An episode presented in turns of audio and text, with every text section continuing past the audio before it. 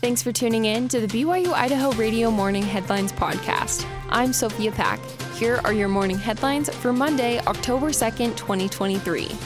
Imagine walking into a church and finding paper towels, toilet paper, chairs, and many other items thrown across the floor. According to East Idaho News, police reported arresting two minors for vandalizing a gymnasium at a Church of Jesus Christ of Latter day Saints building in Idaho Falls yesterday afternoon. Tables, chairs, ice melt salt, paper towels, and toilet paper were strewn across the floor, while other parts of the building were also reported to have minor damage. The two minors were released from police custody to their parents. Moose Landing area is closing today and will remain closed until spring 2024. Local News 8 says Phase 3 construction of the Snake River Gateways project is continuing at Moose Landing and Grand Teton National Park. National Park Service and Grand Teton National Park Foundation have partnered together on the project in celebration of their 50th anniversary of the Wild and Scenic Rivers Act and 10th anniversary of the Wild and Scenic designation of portions of the Snake River. Improvements include better river access points, restrooms, expanded park areas, bench seating, and interactive education displays. The entire Moose Landing area will be closed, and boaters putting in at Deadman's Bar upstream of Moose Landing will not have an available takeout for 37 river miles, as both Moose Landing and the Wilson Boat Ramp will be closed.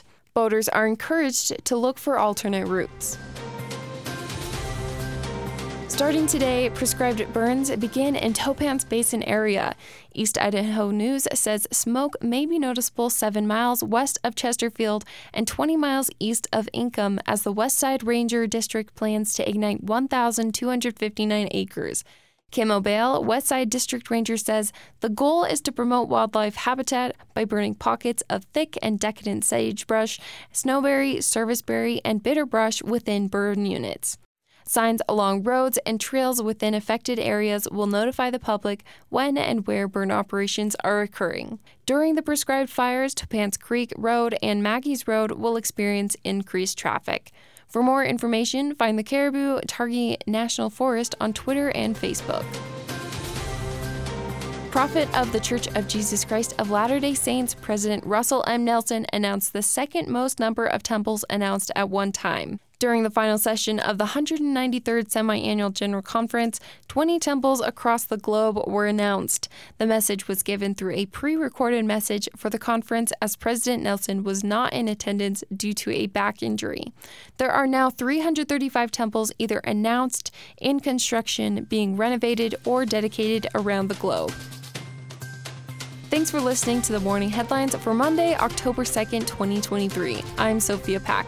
You can catch more news, interviews, and great content on our podcast feed. Just ask Alexa, Google, or Siri to play the latest BYU Idaho radio podcast. Or listen to us for free on your favorite podcast app like Apple Podcasts, Google Podcasts, or Spotify. This is BYU Idaho Radio.